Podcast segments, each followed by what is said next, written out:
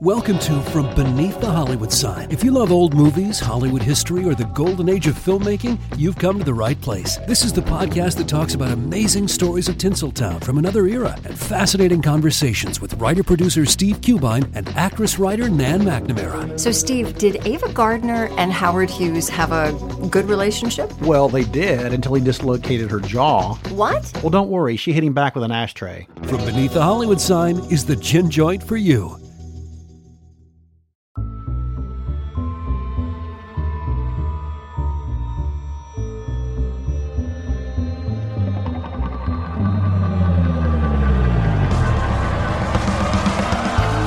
This is The Movies That Made Me with your hosts, Josh Olson and Joe Dante. Uh,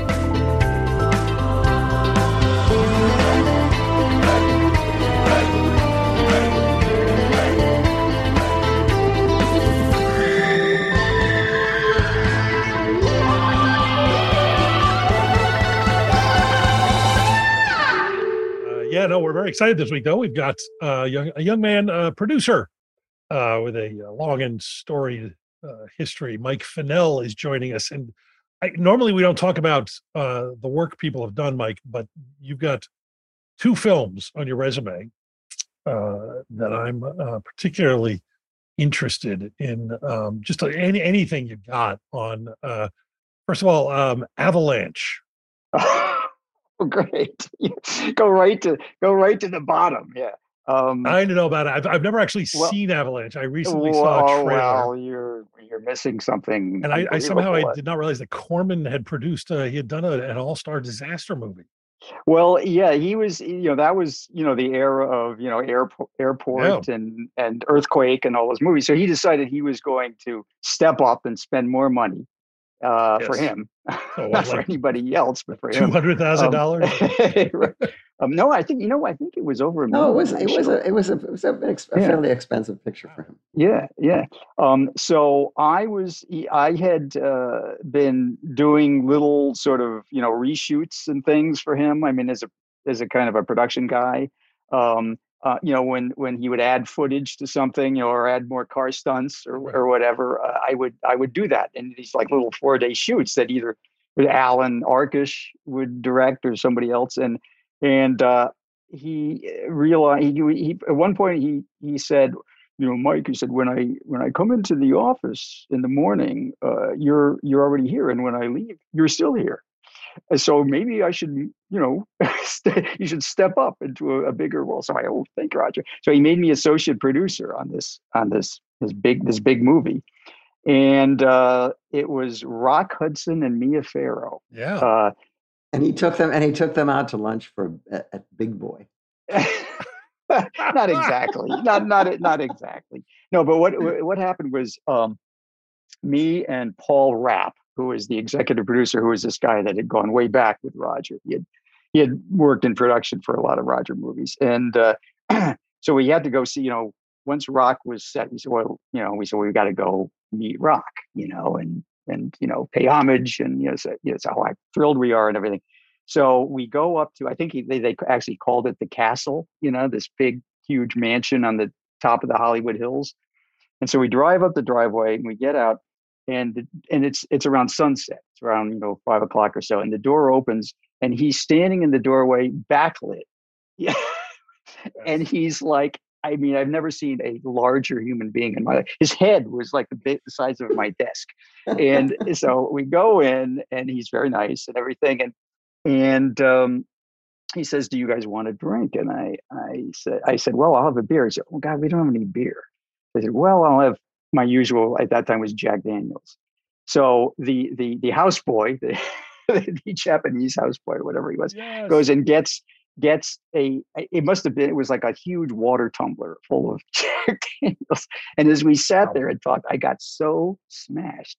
And I'm I'm really happy that Paul was with me that could get me out of there safely. But um, but it was fun. It was it was it was fun. I mean, it was ridiculous. It was a terrible movie, but it was fun. Actually, the most fun was the second unit stuff that we did with Lewis Teague directing. Mm. Um, where we did all the all the you know the avalanche stuff Right. of you know walls collapsing and everything, and and, and, styrofoam snow snow. That yeah, I had just heard about, and apparently the snow is styrofoam and, and possibly toxic. Is that Oh, probably. yeah, yeah, exactly. So so you may But- have killed Rock Hudson. Yeah, yeah. right. Well, I hope hopefully not. I don't think so. Um, but uh, anyway, so yeah, so that was Avalanche. That So out of my his out of his voluminous resume, you have chosen this one particular. Yeah, picture, when in fact he has been. Well, there's one. involved Well, I in was going to say there's one other. There's movies. one other I wanted to ask him about. Okay, Thank you. I've all right. done this before, Mr. Dante. Um, the uh, you, you worked with uh, you worked with a guy I know uh, on a movie I really love. Um, that you, you worked on that there matinee. Did you ever actually spend time Yes. with Joe Dante? Did you ever like? yeah, yeah. I, was. I occasionally would fly down to Florida, you know, to be on the set occasionally, but not very often. No, I was there all the time. I, I can't. I mean, if you don't know, Mike, Mike is pretty. How many? How many movies did you guys do together? I, I, Uh, you know, I, I should have Seven or eight at least. Seven. Oh, uh, yeah. I think even more than that. I mean, think, I knew, I yeah. knew Mike from the time I was doing my first picture, and he was the only PA who would go into the swamp and get the one wooden hand grenade that we had. Well, I was the I was the exalted. I had the exalted role of assistant prop man, not even the prop man, the assistant prop man. And uh, and as actress Tara Strohmeier, I even remember the actress. She um, the scene where she throws a hand grenade, right? And of course, it was a Roger movie, so we only had one hand grenade. you know, for for another second take. So of course, I dutifully go in to, into the swamp to try to find this hand grenade. This act, this this flighty actress just flew, and Jonathan Kaplan, uh, the director who was an actor in the movie, and he's standing at the shore and he goes, "What are you doing?" And I say, "Well, I, I got to get the hand grenade for the second take." And he goes, "Get a rock. Nobody will ever know." Get a rock. So that was the first time I officially worked with Joe, which which was uh, on uh, Hollywood Boulevard as the assistant prop man. Right.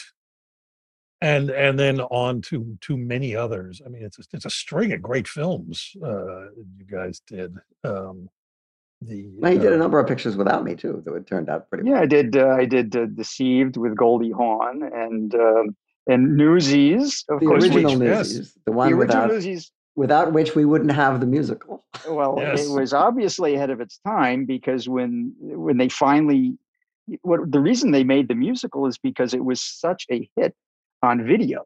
right. I mean, you would go to Amazon and there was like a thousand, you know, comments, mostly from teenage girls, you know, about how great it was. And so they said, hmm, maybe there's something we can do with this moribund, you know, flop project that we have. And they tested it out as a as a stage play musical in um, I think the Paper Mill Theater was called in New Jersey. And it was like, you know, sold out all the time. So they brought it to Broadway and it was there for years and it made millions of dollars, not one penny of which I got because it wasn't in my contract that I get the ancillary stuff. So there you go. Well, you also, as long as we're going into this, and I, I hope, uh, um, um, I trust if you've worked with Joe, you've got a good sense of humor. Uh, I, I, for a long time, was sort of weirdly obsessed with milk money. Oh Um, yeah, I had very little to do with that. Very little. I was No, I was actually supposed to direct that, and I Oh, no, I, I you dem- were I not. demurred. Yes. I, dem- I demurred. What was that? A hot script? For those who don't know, Milk Money stars Ed script. Harris uh, and and Melanie Griffith. And Ed Harris is a father who eh, I don't even remember how he gets there, but he ends up having a, uh, I guess the trend these days now is a sex worker um, living in the treehouse behind his house. And I just remember there's a scene in it where they're having a conversation, and it's actually kind of clever, but it's just so insane. Where he, thinks they're talking about math, and she thinks they're talking about sex, and he keeps saying things like, "Well, you know, if if you don't use it all the time, you forget how to do it." And she's like, "Oh, it's pretty simple," and it goes on forever. But it's about a prostitute living in a treehouse behind a guy's house. Oh, well, now I got it to. And you know, didn't Frank? I think Frank Marshall and Kathy Kennedy actually produced it, and and I had my name on it. Definitely Frank Marshall's all over that. Yeah. I, I guess we had developed the script uh, and then kind of just let it go, and but I still, you know, had some kind of ownership rights, so I got my name on it. I guess. And Joe, you would have, would you have, uh, uh, I can't even, I can't even imagine the Joe Dante version of that. Uh, well, there, there, there was actually going to be one. I mean, it, I, I, was interested in it, and then for various reasons which escaped me, uh, it just started to get further and further away from anything that I thought I could make work. Um, fascinating, but but uh, there's also yeah. Here we go. Let's see, uh, uh, Rock and Roll High School, The Howling. Right, right. you did the right. segment of the you did the Joe's Twilight Zone segment. Right. right. Gremlins, Explorers, Inner Space, The Burbs, Gremlins Two, The New Batch, um, and uh, Small Soldiers, right, and, and and Matinee. Um, I mean, so many. Holy cow! So, uh, what was it like working with uh, the tyrannical, um, unreasonable oh, just, gentlemen just, we're both looking at? Just uh, torturous. It was just.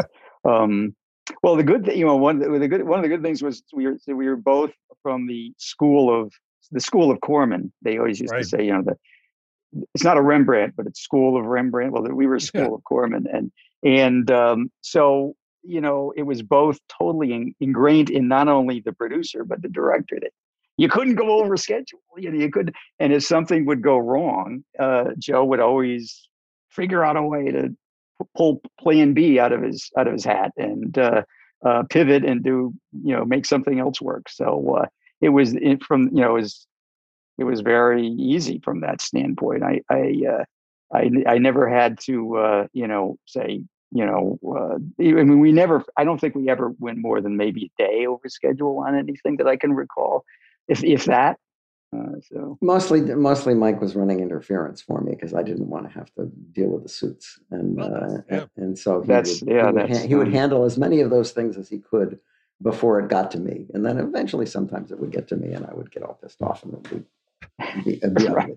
But um, but no, I mean that's you have to have somebody on your side, and and, and if, if it's if it's a producer who knows what he's doing, it makes the job a lot easier. Actually and really interestingly toward the end of you know by the time we were making like matinee i think the studio was well, in this case it was universal and we had uh, i guess god did we do anything before that with oh yeah we did the burbs for them. Um, and they were so confident that they didn't have, they really didn't pay any attention at all they oh, figured oh, oh these guys know what they're doing we don't have to breathe down their neck and, and they didn't we bother us at all and we were and in we Florida, were, so we, we were Florida, on a lot, which is which was good. And so, I mean, I don't think I ever heard from them why we were shooting that I can recall. You know, uh, no, we didn't. The only thing we did is we ran the picture for the for the president of the company, and he said, "It's not bad, but how am I going to sell it?" yeah, right. I love I love how they think about that after. Yeah, yeah, yeah. Right. You know, crazy stuff. Uh, well, Mike, no, it's it's a blast having you, man, and. uh I, were you guys, and we're gonna we're gonna segue into this, but um, it's impossible to spend any time around Joe. I'm sure, even when you're just working nonstop and not start talking about movies. Um, yes. Did you guys intersect? Were there were there areas where the two of you just like your cinematic well, passions just yeah, well, yeah, or... you know, monster monster movies certainly, yep. you know, definitely, and um, and and actually, Joe introduced me to some some things that I was completely unaware of. Uh, and I was, you know, pretty much of a film fanatic. And but of course, you know, when I yeah, grew he'll, up, he'll do that. every well, everything was on TV. You know, when I grew right. up, I mean, that's how you saw. And I lived in this little town, um, Newtown, Connecticut. Um, and uh, there were, you know, every so all the movies that I saw were on TV, and there were certain movies that just didn't run on TV. And um, one, in fact, I had never, and even, this is even after I went to NYU film school and I, I was in New York and there was revival houses and I could see everything.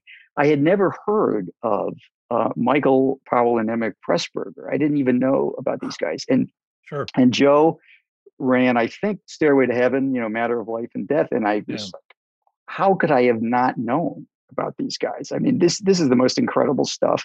I've ever seen in my life. I mean, these guys are geniuses, you know. And yeah, they, were they? they? And they're not in the they're not in the Sarris book, which was you know my kind of you know you know American cinema, which is my was my Bible. You know, growing up, yeah, trying yeah. to learn about directors, and uh, and uh, it was amazing. And then I you know I became you know a huge fan of theirs. Well, that's because I had I had 16 prints of, of things, right. and and so my friends John Davison and I and, uh, and would, would get together with Mike and other people, and we would run um, prints because this is pre-video. So this is the only way you could see a movie if it was uh, unless we waited for it on TV.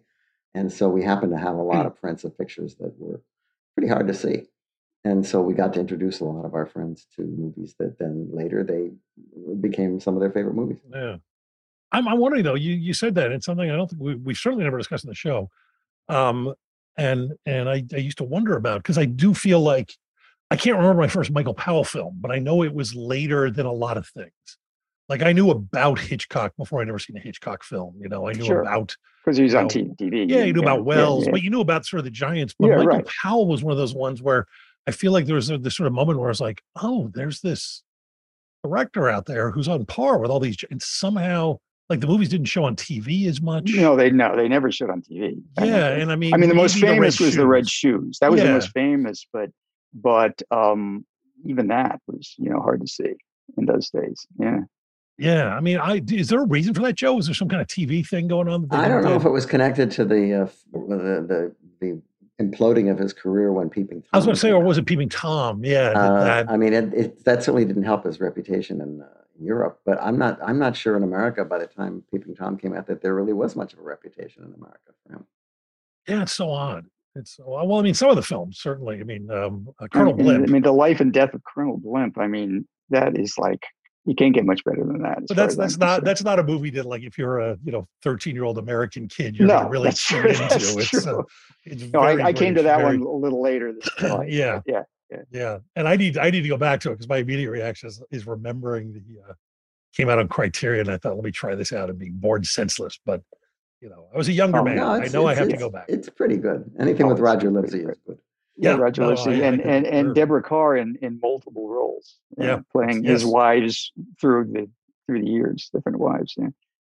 Um, well, let's let's get into it then, man. Let's talk about some of the movies that uh, God help me made you uh, along your way. Like, do you want to you want to sort of Well, go the first or- movie that I ever saw uh, was Bambi, because my mother, my mo- I was, I God knows, I was a toddler. I'm sure. I mean, I mean, and but and and it was in a theater, and the the forest fire scene came up, and I absolutely freaked out, and and my mother had to haul me screaming from the theater.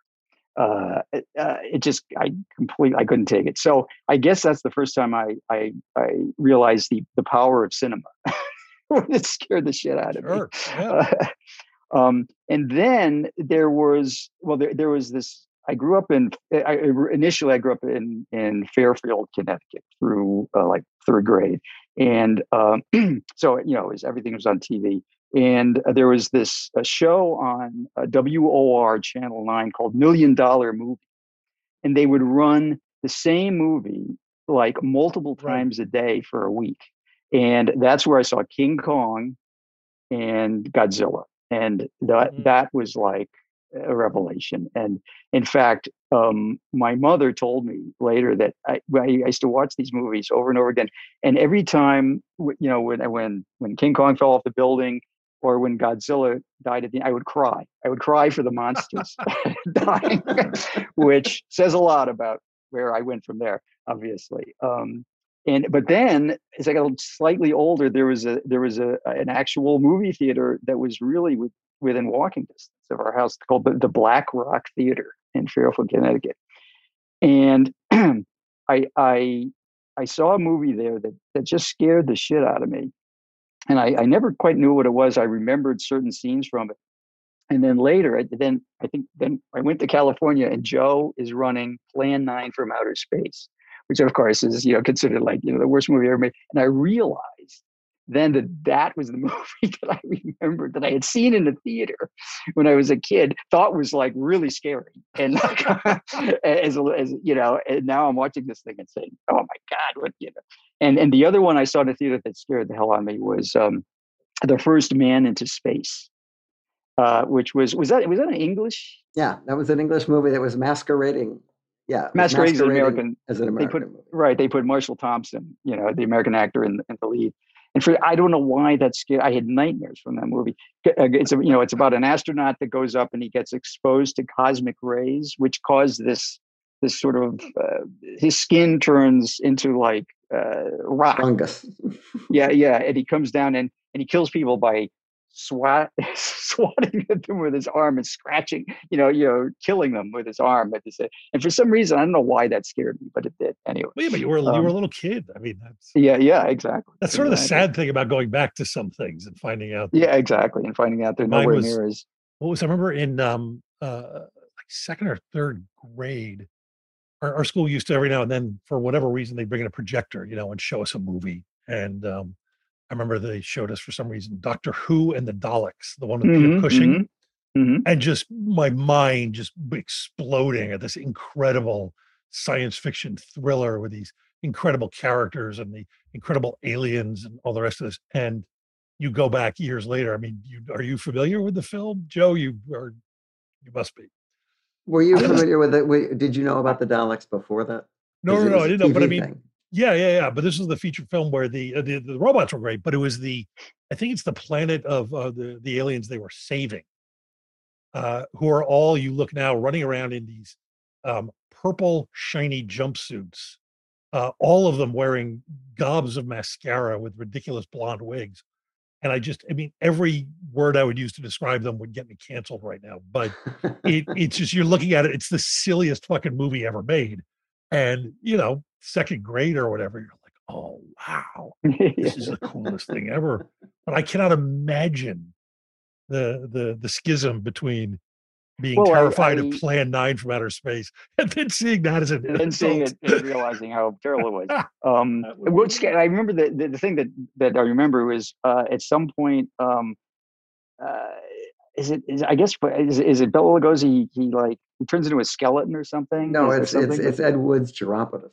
Uh, oh, that's- that's right. Oh, that's right, Playing, who'd be- playing Bela Lugosi, who who is dead, right. uh, and then a flying saucer, which is a, a light uh, that comes and knocks everybody down, and then this guy in a cape falls down, and they they pull the cape off, and it's a skeleton Just- underneath. Whoa. And that was the scene you always told me it was the scariest scene. For some reason, people getting turned into skeletons was always a real scary thing. The other one was was the teenagers from outer space, right? Where where they, they come down, they the blast was it was it was on the poster something about blasting the flesh off humans or something. Right. They so they, had, they had ray guns and it would just of course it would just cut away and then cut back. it's a skeleton would collapse. But you know it's ridiculous. But I thought it was really scary.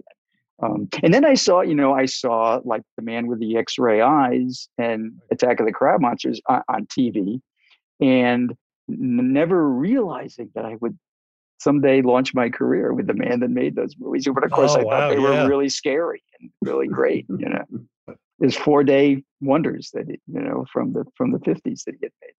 i mean man with the x-ray eyes is actually pretty good Oh, that's a good. Well, that's actually Yeah. a good movie. Yeah, that is Yeah, yeah. actually a good movie. Um, I, I have no recollection of crab monsters Oh, Crab Monsters has a lot of charm. Uh, Yeah, it- it because it's it's Chuck Griffith, and the whole idea is that the crab monsters absorb the brains of the people they eat, and they speak in their in their voices and stuff. It's, it's, it's very clever, and it's you know made for a dollar ninety eight, but oh yeah. uh, but it's it, it, it the way that he manages to use the least amount of uh, output uh, and and turn it into something he could sell was pretty pretty cool, and the trailer is very good. and um, and then you know as i got older as i got uh, you know into my my tweens i started to realize that actually these somebody had to make these things. I mean they just didn't happen. There was actually people that did this. And so i became fascinated with who those people were and and i got you know the american cinema by andrew Sarris, which of course was the the american you know, uh, version of the the, the auteur theory, which had you know started with the French, and and uh, of course I once later in life as I became a producer, I realized that that was total nonsense with auteur theory. but but um, I and then I, for some reason, I fixated on Don Siegel. Um, And I, I mean, I remember seeing Madigan and thinking, and, and actually, for, for the first time watching a movie um, and and actually analyzing it about how it was shot and how it was staged and edited and everything. And and so I, and, and I realized that this is a guy that just worked within the studio system, uh, but was uh, really an artist. And um, and that was kind of. And then I started making like little Super Eight movies that kind of aped his style with like people running around shooting each other with guns and everything. And I tried to, you know, Matt do the editing like he did it and everything. And it was, it, that was really the first time I started to actually decide that maybe I wanted to do this and that there was, you know, again, there, there was actually people that actually made these things. Right. Um, so that was, uh, that was kind of where where are really you? I mean, are you were you was it was it a movie? Was that a movie you loved, or was it just? Oh no, it was a of movie I loved, and I actually Yeah. I ran it again because it just came out finally, and I'd been waiting for Yes, years for it to come out on Blu-ray, and it finally because the DVDs were terrible, and it finally came out on Blu-ray, and I I, did, I watched it again, and it really holds up. I mean, it's a really terrific. Uh, I, I don't normally, policier, as the French would say. I wouldn't normally do this. And Joe, are you you a big fan of Madigan? Yeah, I think Madigan's great. Um, which oh, by the way, shall we shall we shall we do it organically? That is a great uh, opportunity to mention. Oh, I, I you know where you could find Madigan? I know exactly where you can find it, Joe. It's at Movies Unlimited, our sponsors since 1963. Who um, Oh, oh, oh, right. you right. know we're we're we're huge fans of physical media here, Michael. as yes, clearly me are too. I just because I just can't got- expect it. You can't expect it to be in the cloud forever. I just got a I just got a package. You know. Oh, look at that. There you go. Yeah. No, he's holding a bunch of Blu-rays. But um, yeah, no, Movies Unlimited are great. They're our sponsors. They're big fans of the show. They support us. They every week um, you listen, you can click on the trailers from Hell website and it will take you to their site. And there will be a list of all the movies we mentioned with links to where you can get them. If it exists, they've got it. Sometimes we talk Mhm. about movies that don't exist, so they don't have those.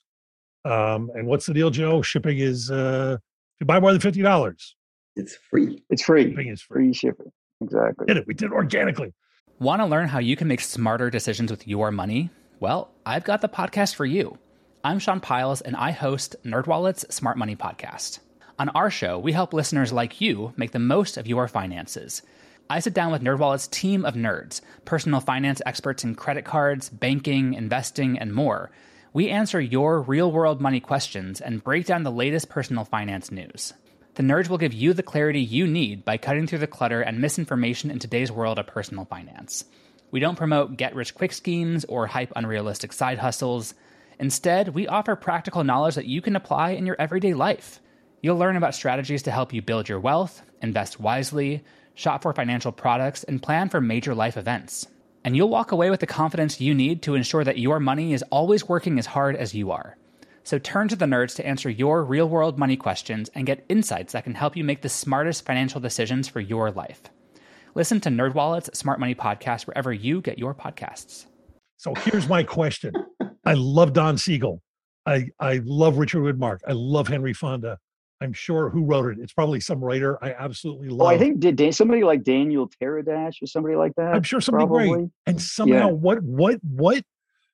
If either of you just for a minute tell me what it just leaves me cold every time. What is wrong with me? Why don't I love Madigan the way I love so many other Don Siegel? I. I don't know. It's it's it's. I mean, it's a very realistic uh, view of you know policing, and and and the great thing is is that it's you know it, it cut, cuts back and forth between the, the guys on the street, which is which is you Right. know Widmark and and um, uh, Harry, Harry Guardino, and and the commissioner, which is Henry Fonda, and his having an affair, you know, and everything, and his and which is kind of soap opera-ish, you know, but but I just I don't know. It, I just think it's very very well written and uh, and directed, obviously, and acted.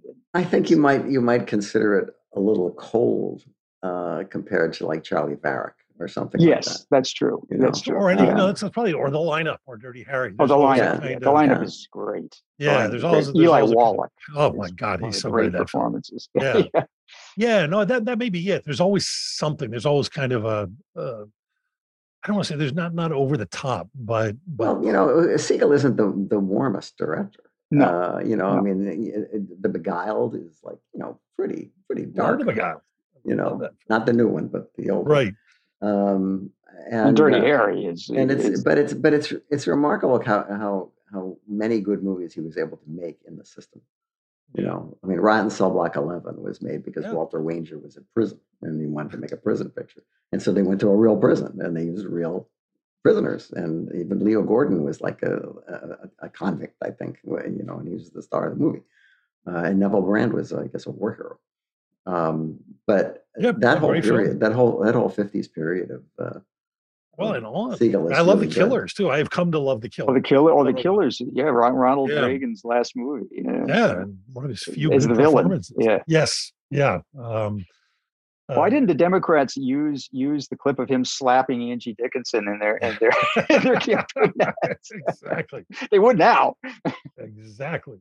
Um, yeah, I don't know. I Madigan's one of those movies I need to go back to because it's just like I, I know, I know it works. I know it's doing. Well, now you can go to Movies Unlimited and get your own copy. that's That's right. correct. That's exactly Lord. right, and, and, and revisit it and see. Um, so the, the actually, and then w- w- after I was in like in fourth grade, I think we moved to to Newtown, Connecticut, the now unfortunately famous Newtown, Connecticut. I actually went to Sandy Hook Elementary School, um, and uh, they the, they had uh, in the town hall, and this they still this is still the case.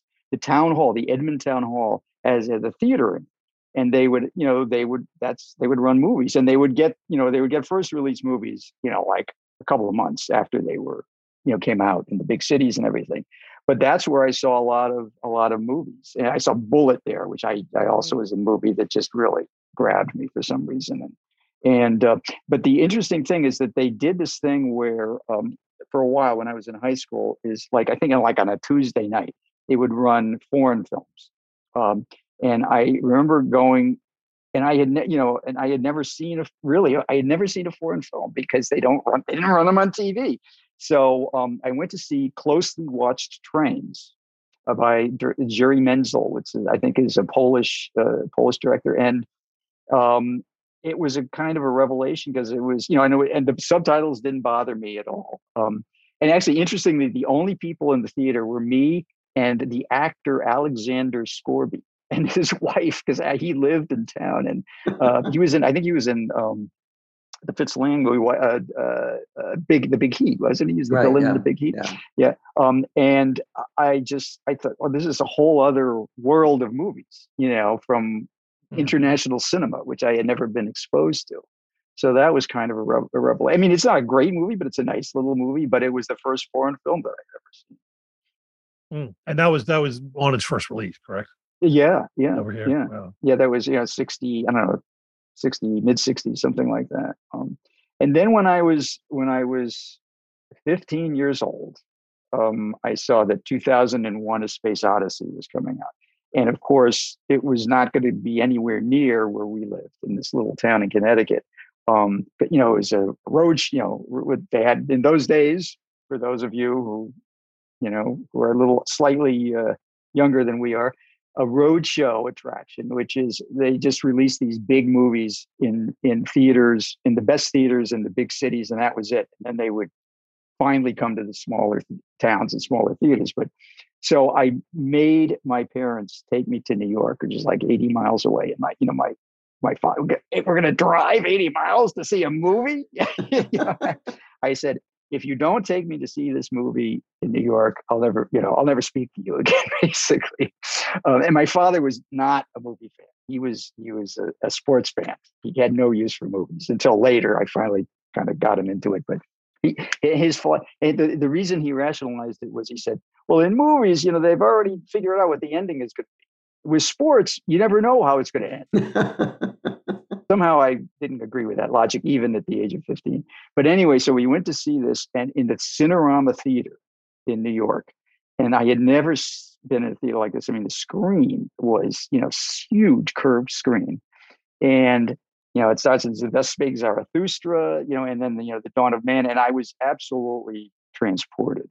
And at the end of it, I, I had bought a, um, a, uh, you know, they had these souvenir booklets uh, which I still have. It, it's probably worth Mhm. something. It's Oh, like, sure. Yeah. um, uh, but I would never sell it. Um, uh, and uh, as we're walking out of the theater, these these kids, like you know, kids from like New Jer- Jersey or something, come up to me. He Goes, does that thing tell you what the hell it was all about? And and uh, I couldn't explain what it was about, but I loved it anyway. So that was uh, yeah, that was yeah, that and then, had to of course, be. God, I mean, just, just, and I mean, Joe, you of course saw it first. Yeah, I mean, uh, I feel like there are so few things in the world like what seeing 2001 for the in a theater time. Yeah. for the first time Yeah. must have been. I mean, it just just mind boggling, right? Where you yeah, and then I got the book. You know, there was a book that came out, you know, about the making of it, and you know, I That's right. had to Yep. see how they did everything. How they did the weightlessness stuff and everything, and you know, and of course just, the, the you know, novel and And there was also Yeah. Arthur C. Clarke's novelization, which Yeah. does explain in some detail exactly Oh, yeah, what, what- it is what- that's what- going on at the end of the movie. Right. Um, but but so wrong. So That's wrong. a that's a movie that just hits you viscerally. It's not like you're supposed to really be able to figure it out on first blush. I mean, it it, it stays with you. Yeah, yeah, like so many of his movies. I mean, and the, the the new book about the making of it that came out a couple of years ago is really terrific. It's really good. Yeah. Yeah, Space Odyssey, it's called. Yeah, yeah, yeah. I just, I mean, I think the closest. Uh, I mean, Joe, you're a David Lynch fan. Michael, are you a David Lynch fan at all? Or Um, I'm not a huge David Lynch. Depends on the fan. movie. I, I mean, I've liked some of his movies, but Yeah. but I'm not a giant David Lynch fan. Let's let's say. because I just I, I I think I mean I said at the time there's uh, I think the eighth episode of the third season of Twin Peaks. well, that is I that is remember. transcendental. I just remember feeling like this is probably as close as anyone in my generation is ever going to get to seeing 2001 in the theater for the first time. It was just. Yeah. mind mind blowing. Yeah. blowing, just incredible, and made me so happy that he can, got away with that in uh, you know the 21st century when they don't give anybody money to do anything daring. Um, but but yeah, I've always envied that 2001 experience too. Um, you know, I mean, obviously I've seen it and you know had a great reaction, but damn that walking in cold, thinking you're getting. I mean, what were you guys expecting? Yeah, yeah. I, I don't know. You know, I don't even remember. You know, in the days you know, before the internet, you know, I'm not even sure how I knew about it. you know, it's like Yeah, I guess there was probably? TV spots and stuff, Right. but but I, I I just knew that it was this. I mean, I had loved you know I had loved science fiction movies, and I realized that this was like a really big, expensive science fiction movie, which they weren't making. You know, nobody was was doing then. Right. You know, and and to and just to see it in this on this huge screen in the theater, and it just you know just knocked my socks off. You know, and the, Joe, did, did you were you any more aware? I mean, we were were you just like Well, I was I was plugged in pretty much to what was going on because I was uh, you know I was in I was in uh, in Philadelphia. I was reading the trade magazines, and Right. writing for a trade magazine, right? uh, and so I was I, and I was obviously aware of, of Kubrick. I'd seen Right. you know a number of his, of his pictures, and this was in the era when um, genres that were looked down on, like science fiction and horror films, were being ennobled somewhat. Whenever somebody like Otto Preminger would say, "I'm going to do a horror picture," or Kubrick does a horror picture, or then all of a sudden, it's it started with Psycho, really, but but when when somebody of note comes in and does something, you know, uh, unexpected with something that people tend to look down on. Elevating it- the genre. Yeah. Exactly, which is which, as you know, is, is, is has become quite a trope these days. Yes. Yeah. Um, I also want to go back, uh, Mike, because you sort of you mentioned it in the sort of went past. I know it's not quite, you know, the revelation that 2001 was, but uh, uh, uh, uh, do can you can you channel what it was like to walk into a movie theater and see Bullitt for the first time? Because I, I, I, yeah, I mean, it was the- well. First of all, the, the title sequence is so great.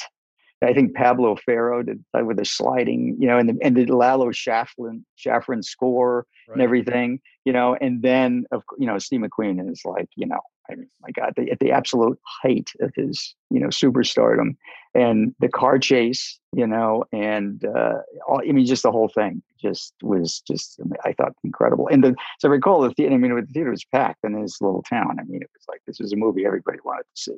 Um, and uh, it was just, it, but I don't think I was even with friends. I think I was just by myself, and you know, and then I immediately went out and bought the soundtrack album, you know, and would play it, you know, in my room and try to, to re, try to relive the experience, you know.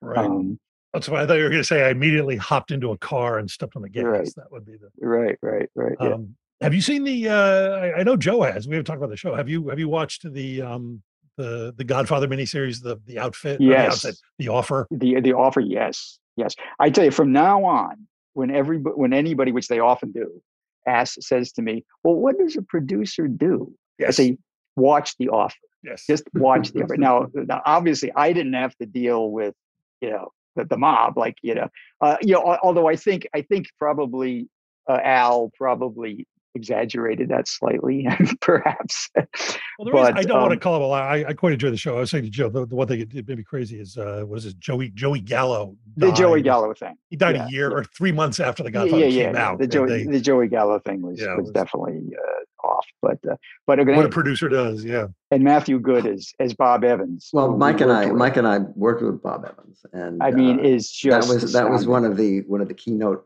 experiences in our in our career. Oh yes, definitely. you work with? Unfortunately, we didn't get to make the movie. Well, Well, the movie never got made, but What was but it? well, It was the Phantom. the Phantom. It got made by other Oh, people, and it was terrible. Wow. But uh, but uh, yeah, he was the erstwhile producer, Oh and uh, and the, and we- they got so they got the details in this thing so correct. I mean, his office is absolutely yes, exactly the way it was, exactly, uh, and, and- and and and the way they really do his home life is exactly the way it was because his you know, exactly the house. And he had this house. It was a round house with a pool and then a great screening room, and it would and and um, and it was it was it was he was exasperating, but it, it was really fun to be around him.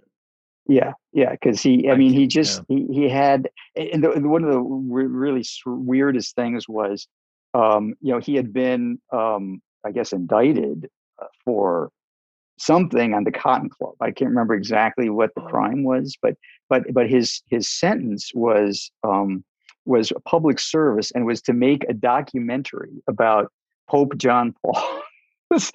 Pope John Paul II. So he became Or or His. Holiness, as he used to. Yeah, he he called him his holy. He referred to him They as his became holiness all the time. That's what he called him. Oh, his holiness and I, you know. And and I'm, we walk in his office. It's a picture of Bob and the Pope, and I'm going, how did they let these two guys get, even get together? I mean, who, you know?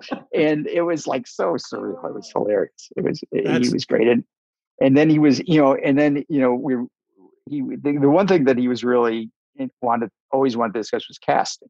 And so we were looking for the Phantom who would and see who would bring in people like Mickey Rourke who were complete and we would have to meet with Mickey Rourke who was completely wrong, you know. And, but it was fun. It was he was, he was good. and we got to we went to his house. and at one point, and at one point, he said, uh, "You know what? A Phantom could be a woman. I'll get Sharon. I'll call Sharon."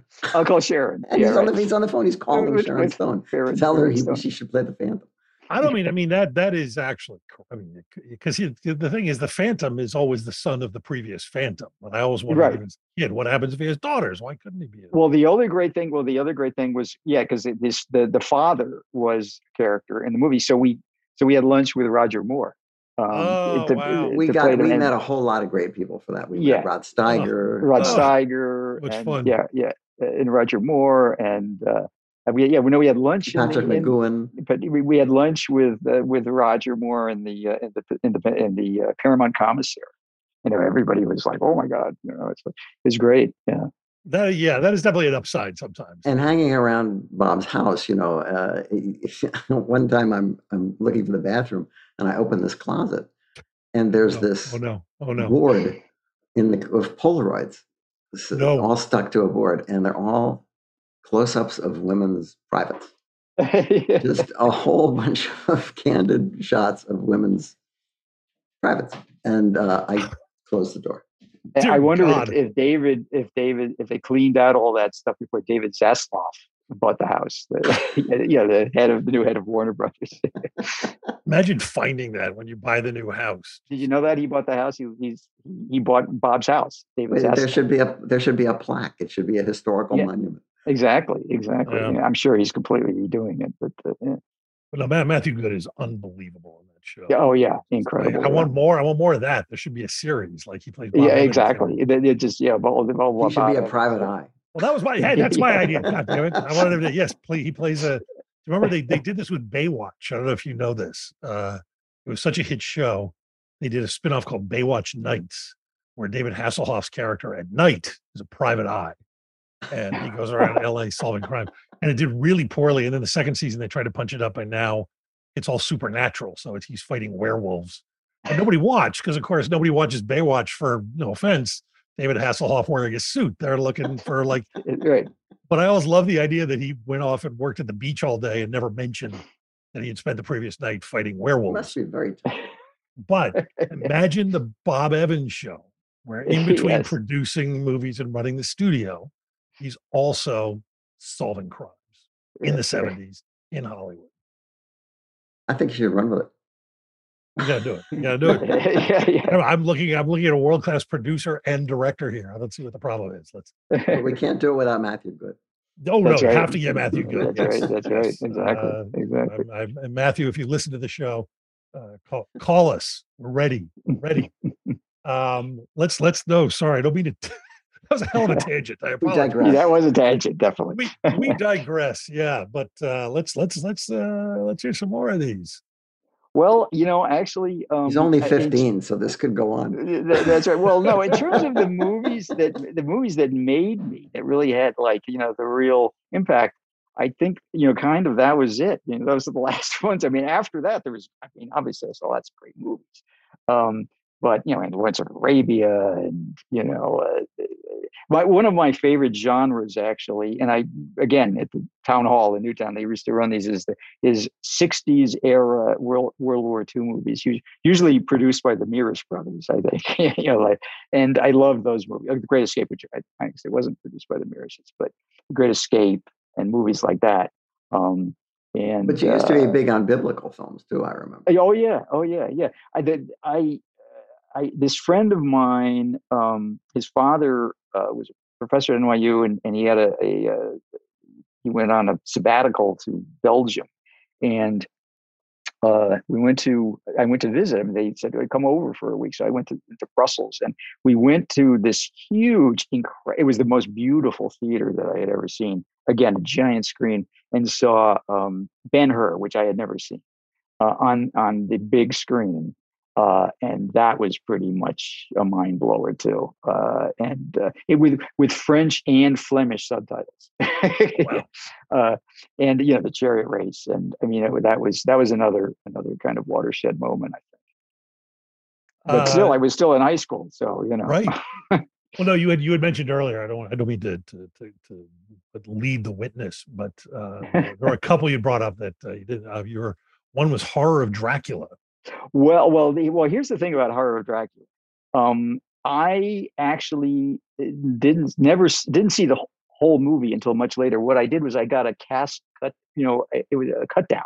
They- you know, they did they did these things where these companies would would would take these movies and they would cut them down into like 50, 10 or 15 minute 16 millimeter Oh yeah, like the. Super Eight and Sixteen ones. Yeah, yeah, yes. yeah, yeah, yeah. Yep. and and so I got the Horror of Dracula in 16 millimeter in my little you know Bell and Howell projector, and and the the soundtrack was was on a, a this flimsy um, a cheap uh, record. You know, it wasn't even vinyl; it was just like this floppy plastic thing.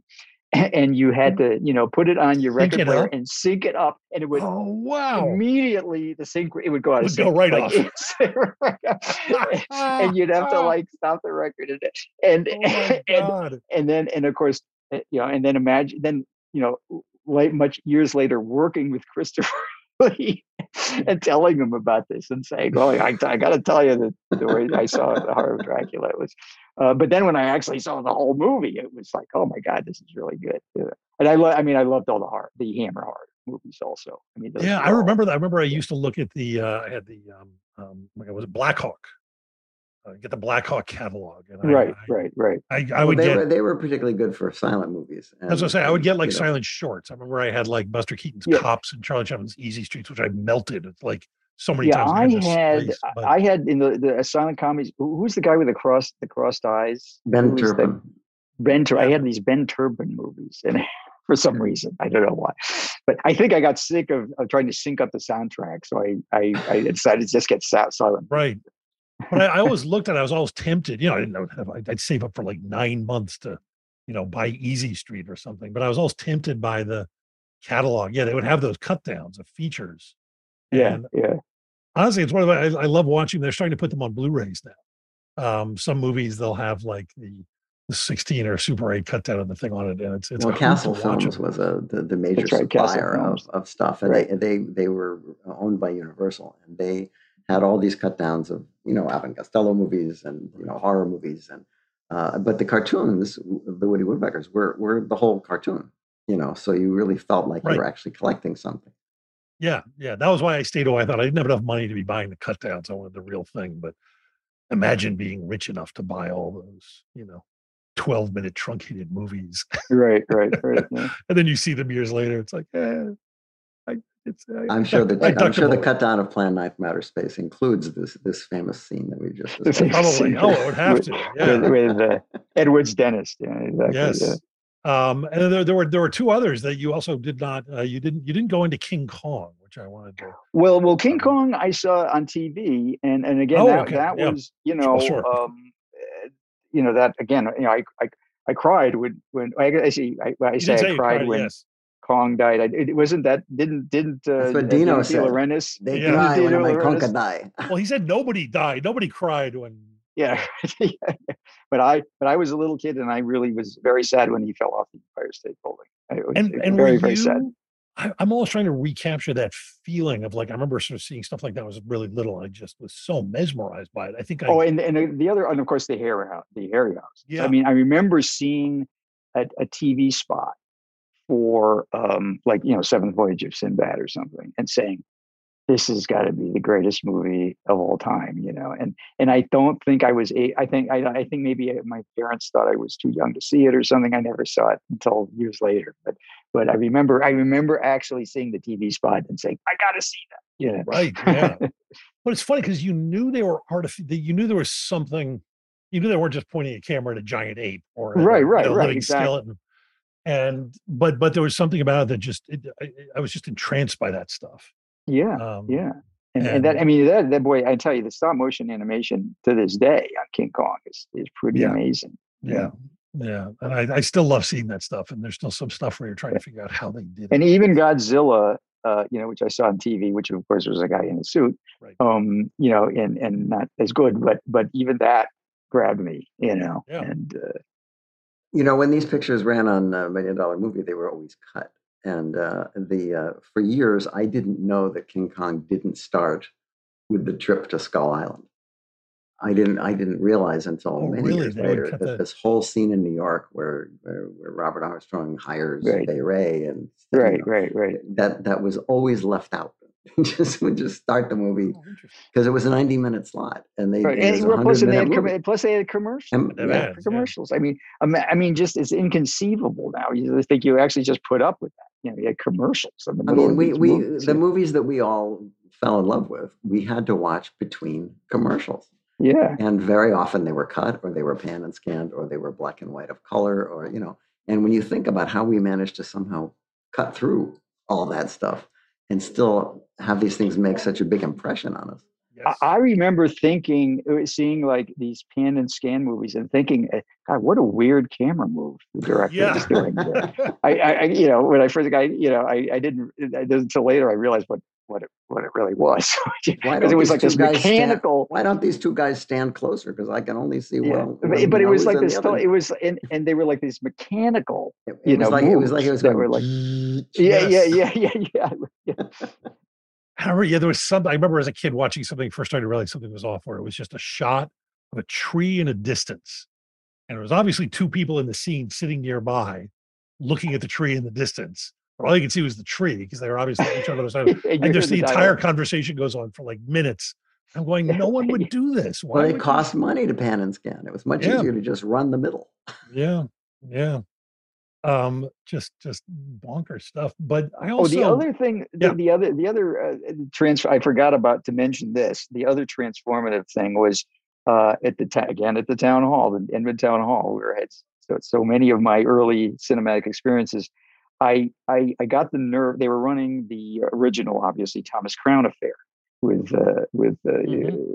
with Steve with McQueen. Faye Dunaway and and Steve McQueen, and I somehow got the nerve to go up into the projection booth because Oh, I, wow. I, you know, I just sort of went up there. I mean, there was nobody, you know, and said, "Oh, oh, you know, I'm just, I'm really into movies, and I'm, and he said, oh, okay, and he let me actually, he let me rewind some of the reels and everything, and I just thought it was so, and he, and he showed me how he, he did because I was in the days, you know, where there was two projectors and the cue marks, and he showed me how to. How he did the uh, transition to the, you know the cue marks, the little dots, and the, you know, which I had never known what those little dots were up in the corner of the of the screen and that so you know that was a that was a great uh, that was a great learning experience as well i always wanted to get behind the scenes and to see how things work Yeah. behind the scenes did you ever do the thing? I remember when like when we were in school and they would show us those movies on 16 or whatever. We would always at the end, and if we were good, they'd do it for a minute, beg them to play something backwards. That was the greatest thing. in Yeah, my, in my experience, if you managed to actually get through any showing of anything in school that didn't break the film within the first five minutes, Yes. it was amazing. yeah, she's a librarian, not a projectionist. we pay homage to that whole experience in uh, in Gremlins when they they run the uh, the uh, Hemo the Hemo the Magnificent, which Yes. uh, which which which I had to we had to I had to get to to get the rights to that. I had to get them directly from Frank Capra. Um, he, right? It wasn't Frank Capra. Yeah, that? that was. yeah, Yeah, and he also and of course also uh, it's a wonderful life we have clips of a wonderful life which also was in public domain right i mean Yeah. pretty much and and and so i had to get i had to contact him luckily we had done the uh, the howling at avco embassy and frank capra jr was one the, like the head of you know production there so I, I, I, I said, you got to, and his, his father, you know, was very, very, very old at that point and probably, you know, not, you know, totally there. And he said, oh yeah, I'm trying to get him to focus on this. I finally, at the last minute, got managed to get the, uh, get the rights to it, to both of those things. Um, So that's my the only movie with Richard Carlson. in it. that, that's, that's right. Right. And doc, Dr. Frank Baxter and. Dr. Frank Baxter, who uh, Right. who was um, very believable. Everybody he was sort he was of the, he was sort of the Bill, the Bill Nye of the science guy of, of his era, actually. Yeah. And then when he then when he when he when he did the introduction to the mole people, everybody sort of said, "Wait a minute, this guy isn't a real doctor." Yeah, right, right, right. Like in matinee when this is when when when matinee when uh, Kevin McCarthy uh, is pointing to the ant, the giant ant on the beach. He says, he he says, he says, what, what, what is this? He, he was a shoe salesman. He says, would you let that fit you in a pump? And it, cut, it cuts to the, he says, he says, a real general wouldn't say that. Oh, I love that movie so much. Um, and so I, I, I'd be remiss if I did not ask. Uh, and I, I'm sorry to put you on the spot, but of all the movies you did with Joe, um, do you have a favorite that you can say Um, in front of him? you know, I mean, uh, uh, you know, in a way, it's it's matinee kind of, in in a way, just because it it has so much. Um, well, you know, it's about movies first of all, and and also the I I think that the the that Charlie Haas, uh, who wrote the script, did such a great job of of capturing the kids. The, the kids, the dialogue of the kids is so authentic in that movie. Um, let me let me kill my messages here so I don't uh, interrupt. Um, it, it's just it just you know it's very realistic that stuff, and uh, and it was fun working with with John Goodman and Cathy Moriarty, and it was and then we were again we were away from the studio, so Right. you know no everybody left them left us alone, and um, although I I never. I never felt the need to return to Orlando, I have to say, but uh, no, I think now now now more than ever. Uh, yes, yeah, don't need to exactly. go Well, to yeah, yeah, exactly. Uh, on the uh, Charlie's going to be coming down uh, to um, uh, the Castro Theater uh, in Oh. San Francisco on the 16th, where we're running uh, a double bill of Gremlins and Gremlins 2. Oh, great. Uh, and uh, I haven't seen Charlie in a long time, but he's gonna Yeah. he's gonna help me introduce. Uh, Oh, great. 2. Oh, fantastic. Um, wow. Well, yeah, I'm I'm with you. By the way, I'm a huge fan, as Joe knows, of uh, this stuff. But yeah, mat- matinees, just uh, just John Goodman walking through the theater, Yes, and and and, explaining- and explaining, explaining how, why yes. you love movies. Yeah, that's right. That's right. Is just yeah, I, I uh, the lights go down. And yeah, yeah, Yes, exactly. It's, Yeah. it's so good. Um, well, man, well, Michael, thank you so much uh, for coming on. It's been a blast Well, talking. thank you. Thank you for having me. Uh, it thank was you fun. for- Thank yes, you for being and had. Thank you for Yeah, yeah. propping propping up my co-host for all those years. Because um, uh, yes, where would we be without without you? Where would we be? Where would we be? Yes, exactly. With all those wonderful films. And, yes. that's right. Uh, well, thank you, sir. And uh, Thank you. we'll we'll be back next week with uh, more more movies. Unlimited movies.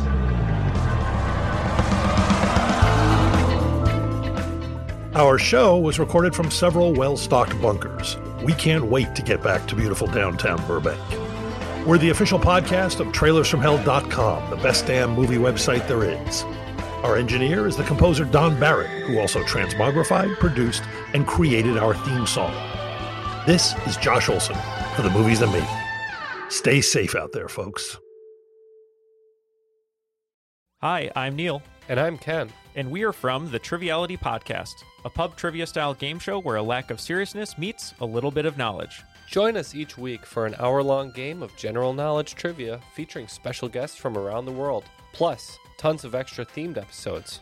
If you want to improve your trivia game, Or you just want to scream at us in your car when we get easy questions wrong, then we're the show for you. Find Triviality on all your favorite podcast apps. but you know that because you're already listening to a podcast.